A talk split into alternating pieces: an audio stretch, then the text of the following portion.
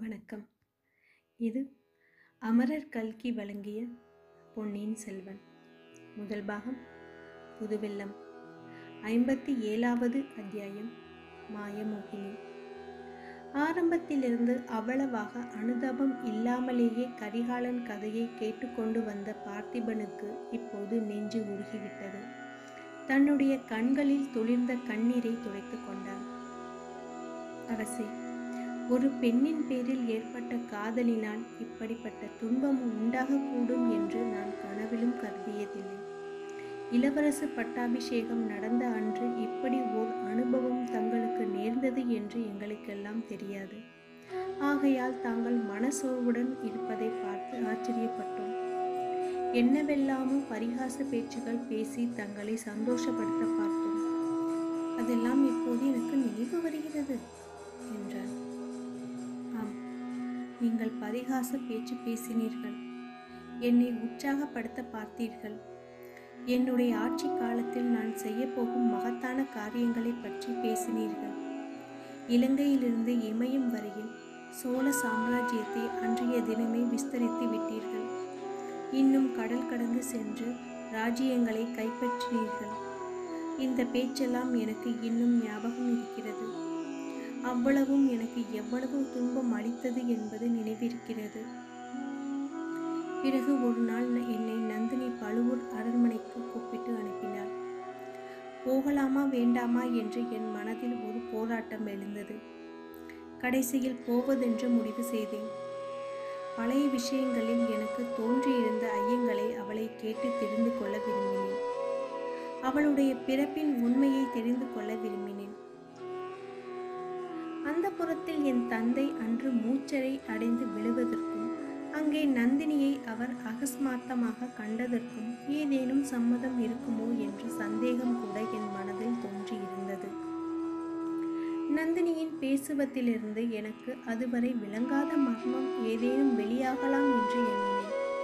இதையெல்லாம் ஒரு வியாஜமாக வைத்துக் கொண்டேனே தவிர உண்மையில் நான் சென்ற காரணம் அவனுடைய காந்த சக்திதான் வேறு காரணங்களை கற்பித்து என்னை நானே ஏமாற்றி கொண்டு சென்றேன். பழுவேற்றரையர் ஊரில் இல்லை அவருடைய அரண்மனையில் என்னை தடுப்பாரும் இல்லை. எனக்கும் நந்தினிக்கும் எப்பேற்பட்ட பழக்க சிநேகிதத்தை பற்றி அங்கே அறிந்தவர்களும் இல்லை. இளவரசு பட்டம் கட்டி கொண்ட ராஜகுமாரன் பழுவூர் அரண்மனை ராணிகளும் ராணிமார்களிடம் ஆசி பெறுவதற்காக வருவதாக நினைத்தார்கள். அரண்மனை தோட்டத்தில் உள்ள லதா மண்டபத்தில் நந்தினியை நான் சந்தித்தேன். பார்த்திபா கடற்பிரயாணம் செய்வோரின் அனுபவங்களை நீ கேட்டிருக்கிறாய் அல்லவா? சமுத்திரத்தில் சில இடங்களில் அளவில்லாத சக்தியுடன் வேகத்துடனும் கூடிய நீரோடைகள் இருக்குமாம். அந்த நீரோடைகளில் கப்பல்கள் அகப்பட்டு கொண்டால் சிறிது நேரத்தில் சுக்கு சுக்காக போய்விடுமாமா. நந்தினியின் முன்னிலையில் நான் இருந்தபோது கடல் நீரோடத்தில் அகப்பட்டு கொண்ட கப்பலின் கதியை அடைந்தேன். என் உடல் உள்ளம் இருதயம் எல்லாம் ஆயிரம் சுக்கு கல்லாகிவிட்டன என்னுடைய நாவிலேயே வந்த வார்த்தைகள் எனக்கே வியப்பை அளித்தன. ஐயோ இது என்ன இப்படி பேசுகிறோம்? என்று நெஞ்சில் ஒரு பக்கம் தோன்றிக் கொண்டிருந்த போதே வாய் ஏதேதோ உளறிக் கொண்டிருந்தது. எனக்கு இளவரச பட்டம் சூட்டியதை பற்றி நந்தினி தன் மகிழ்ச்சியை தெரிவித்தாள். எனக்கு அதில் ஒன்றும் மகிழ்ச்சி இல்லை என்றேன். ஏன் என்று கேட்டாள். இது என்ன கேள்வி கேட்கிறாய்? எனக்கு எவ்வாறு மகிழ்ச்சி இருக்கும்? நீதான் இப்படி அநியாயம் செய்துவிட்டாயே என்றேன். நான் சொல்வது அவளுக்கு விளங்காதது போல் நடித்தாள். அவ்விதம் பேச்சு வளர்ந்து கொண்டே போயிற்று. என் அன்பை நிராகரித்ததை பற்றியும் வீரபாண்டியனை காதலித்ததை பற்றியும் அவள் மீது நான் குற்றம் சாட்டினேன். கிழவர் பழுவேற்றரையரை மணந்து பற்றியும் கூத்தலாக பேசினேன். இளவரசரே முதலில் தாங்கள் என் காதலை கொன்றீர்கள். பிறகு என்னை காதலித்தவனை என் கண் முன்னால் கொன்றீர்கள். என்னையும் கொன்றொழிக்காவிட்டால் தங்கள் மனம் திருப்தி அடையாது போலிருக்கிறது. நான் உயிரோடு இருப்பதை தாங்கள் பிடிக்கவில்லை. நல்லது. என்னையும் கொன்று தங்கள் விருப்பத்தை பூர்த்தி செய்து கொள்ளுங்கள் என்று சொல்லி தன்னுடைய இடுப்பில் சொருகியிருந்த சிறிய கத்தியை எடுத்து நீட்டினாள். நான் ஏன் உன்னை கொல்லப் போகிறேன்? நீயல்லவா என்னை உயிரோடு வைத்து கொண்டிருக்கிறாய்? என்றேன்.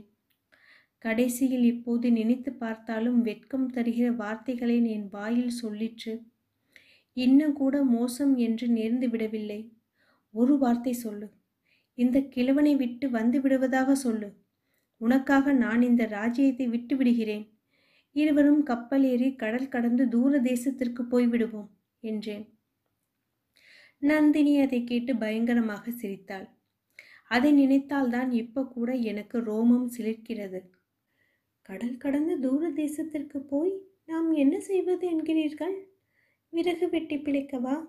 அல்லது வாழை தோட்டம் போட்டு பிழைக்கவா? என்றாள். அதெல்லாம் உனக்கு பிடிக்காததுதான். அர்ச்சகர் வீட்டில் வளர்ந்தவள் பழுவூர் ராணி ஆகிவிட்டாய் அல்லவா என்றேன். இதோடு திருப்தி அடைவதாக எண்ணமில்லை. சோழ சாம்ராஜ்யத்தின் சிம்மாசனத்தில் சக்கரவர்த்தினியாக வீற்றிருக்க உத்தேசம்? தங்களுக்கு இஷ்டமாக இருந்தால் சொல்லுங்கள். பழுவேற்றரையர் இருவரையும் கொன்றுவிட்டு சுந்தர சோழரை சிறையில் அடைத்துவிட்டு சக்கரவர்த்தியாக என்னை தாங்கள் பட்டமிஷியாக கொல்லியே இருந்தால் சொல்லுங்கள் என்றாள். ஐயோ என்ன பயங்கரமான வார்த்தை சொல்கிறாய் என்றேன். காயமடைந்து படுத்து கிடந்த பாண்டியனை என் கண் முன்னால் கொன்றது பயங்கரமான காரியம் இல்லையா என்று நந்தினி கேட்டார் இதனால் என் குரோதம் கொழுந்துவிடத் தொடங்கியது. ஏதேதோ வெறி வார்த்தைகளை உளறி அவளை நிந்தரித்து விட்டு கிளம்பினேன். அப்போதும் அவள் என்னை விடவில்லை.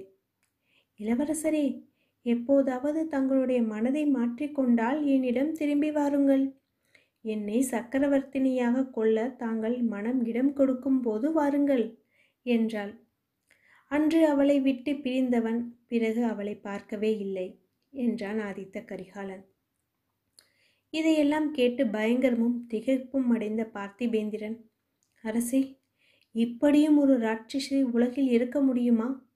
அவளை தாங்கள் மறுபடி சந்திக்காததே நல்லதாய் போயிற்று என்று கூறி பெருமூச்சு விட்டான். அவளை நான் போய் பார்க்கவில்லை என்பது சரிதான். ஆனால் அவள் என்னை விட விட்ட பாடில்லை பல்லவா? இரவும் பகலும் என்னை சுற்றி சுற்றி வந்து என்னை வதைக்கிறாள். பகலின் நினைவிலேயே வருகிறாள். இரவில் கனவிலே வருகிறாள். ஒரு சமயம் முகத்தில் மோகன புன்னகையுடன் என்னை கட்டி அணைத்து முத்தம் கொடுக்க வருகிறாள். இன்னொரு சமயம் கையில் கூறிய கத்தியுடன் என்னை குத்தி கொள்ள வருகிறாள். ஒரு சமயம் கண்களில் கண்ணீர் பெருகி விம்மி கொண்டு போகிறாள். வேறொரு சமயம் தலைவிரி கோலமாய் கண்ணங்களை கை விரல்களினால் பெராண்டி கொண்டு அலறி அழுது கொண்டும் வருகிறாள். ஒரு சமயம் பைத்தியம் பிடித்தவளைப் போல் பயங்கரமாய் சிரித்து கொண்டும் வருகிறாள். இன்னொரு சமயம் அமைதியான முகத்துடன் ஆறுதல் சொல்ல வருகிறாள். கடவுளே அந்த பாதகி என்னை எப்படித்தான் வதைக்கிறாள் என்று சொல்லி முடியாது. இன்று மாலை பாட்டன் கூறியது நினைவிருக்கிறதா? நான் ஏன் தஞ்சை போகக்கூடாது என்பதற்கு ஏதேதோ காரணம் கூறினார். உண்மையில் நான் தஞ்சை போகாமல் இருப்பது என் தந்தையை காஞ்சிக்கு வரவழைக்க விரும்புவதற்கும் காரணம் நந்தினிதான். அரசே கேவலம் ஒரு பெண்ணுக்கு பயந்து கொண்டா தஞ்சைக்கு போகாமல் இருக்கிறீர்கள்? அப்படி அவள் என்னதான் செய்து விடுவாள்? வஞ்சனையாக விஷம் வைத்து தங்களை கொன்று விடுவாள் என்று அஞ்சுகிறீர்களா? என்றான் பார்த்திவேந்திரன். இல்லை பார்த்திபா இல்லை. இன்னமும் என்னை நீ நன்றாக புரிந்து கொள்ளவில்லை. அவள் என்னை கொன்று விடுவாள் என்பதற்காக நான் அஞ்சவில்லை. அவளுடைய இஷ்டப்படி என்னை செய்து வைத்து விடுவாளோ என்றுதான் பயப்படுகிறேன். உன் தந்தையை சிறையில் போடு. உன் தங்கையை நாட்டை விட்டு துரத்து. இந்த கிழவனை கொன்று என்னை சிம்மாசனத்தில் ஏற்று என்று அந்த மாயமோகினி மறுமுறை சொன்னால் என்னால் அப்படியெல்லாம் செய்ய தோன்றிவிடுமோ என்று பயப்படுகிறேன். நண்பா ஒன்று நந்தினி சாக வேண்டும் அல்லது நான் சாக வேண்டும் அல்லது இரண்டு பேரும் சாக வேண்டும். இல்லாவிடில் இந்த ஜென்மத்தில் எனக்கு அமைதி என்பதே கிடையாது என்றான் கரிகாலன். அரசே இது என்ன பேச்சு? தாங்கள் ஏன் சாக வேண்டும்? எனக்கு அனுமதி கொடுங்கள். இலங்கைக்கு அப்புறம் போகிறேன். உடனே தஞ்சாவூர் சென்று அவளை கொன்றுவிட்டு வருகிறேன். ஸ்ரீஹஸ்ரீ தோஷம் எனக்கு வந்தால் வரட்டும் என்றான் பார்த்திபேந்திரன். அப்படி ஏதாவது செய்தால் உன்னை என் பரம வைகிரியாக கருதுவேன். நந்தினியை கொள்ளைத்தான் வேண்டுமென்றால் என்னுடைய இந்த கையினாலேயே அவளை கொள்ளுவேன் கொன்றுவிட்டு என்னையும் கொன்று கொண்டு மாளுவேன். வேறொருவர் அவளுடைய சுண்டு விரலின் நகத்துக்கு கேடு செய்வதையும் என்னால் பொறுக்க முடியாது. நண்பா நீ நந்தினியை மறந்துவிடு. அவளை பற்றி நான் சொன்னதை எல்லாத்தையும் மறந்துவிடு. பாட்டன் சொன்னபடி நீ நாளைக்கே புறப்பட்டு இலங்கைக்கு போ. என் சகோதரன் அருண்மொழியை எப்படியாவது வற்புறுத்தி இங்கே அழைத்து வா. அவனை இங்கே இருக்க செய்வோம். பாட்டனும் பேரனும் யோசித்து என்ன வேணுமோ செய்து கொள்ளட்டும். நாம் இலங்கைக்கு செல்வோம். மீண்டும் கப்பலேறி பெரும் படையுடன் கீழே கடல்களில் செல்வோம். சாவகம் புஷ்பகம் கடாரம் முதலிய தேசங்களுக்கு சென்று வெற்றி கொடி நாட்டுவோம். பிறகு மேற்கே திரும்புவோம். அரபு பாரசீகம் மிசிரம் முதலிய நாடுகளுக்கு சென்று அங்கெல்லாம் தமிழக வீரத்தையும் புலிக் கொடியையும் நிலைநாட்டுவோம். பார்த்திபா அந்த நாடுகளில் எல்லாம் கற்பு என்பது கட்டுப்பாடு. அந்த நாட்டில் உள்ளது போல் கிடையாது என்பது உனக்கு தெரியுமா? அரசர்கள் தங்கள் இஷ்டம் போல் அவர்களுடைய ஆட்சியின் கீழ் உள்ள எத்தனை பின்னையும் அழைத்து கொண்டு அந்த புறத்தில் சேர்த்து கொள்வார்களாம்? என்றான் கரிகாலன். பார்த்திபன் இதற்கு மறுமொழி சொல்வதற்குள் திருக்கோவலூர் மலையமான் அங்கு வந்து சேர்ந்தார். அரவான் கதையைப் போல் அற்புதமான கதை இந்த உலகத்திலேயே கிடையாது. நீ இப்போது சொல்லிக்கொண்டிருந்த இந்த நாட்டிலும் கிடையாது. ஆனால் இன்னுமா நீங்கள் தூங்காமல் பேசிக்கொண்டிருக்கிறீர்கள் பார்த்திபேந்திரா நாளைக்கு இலங்கைக்கு புறப்பட வேண்டும் என்பது உனக்கு நினைவிருக்குதல் அல்லவா? என்றார். அதை பற்றி தான் தூங்காமல் பேசிக்கொண்டிருக்கிறோம் என்றான் பார்த்திபேந்திரன். இத்துடன் ஐம்பத்தி ஏழாவது அத்தியாயம் மாய மோகினியும் முதல் பாகம் புது வெள்ளமும் நிறைவடைந்தது. மீண்டும் இரண்டாவது பாகம் சுழல் காற்று. முதல் அத்தியாயம் பூங்குழலியுடன் சேர்ந்து உங்களுடன் பயணிக்கிறேன். நன்றி வணக்கம்.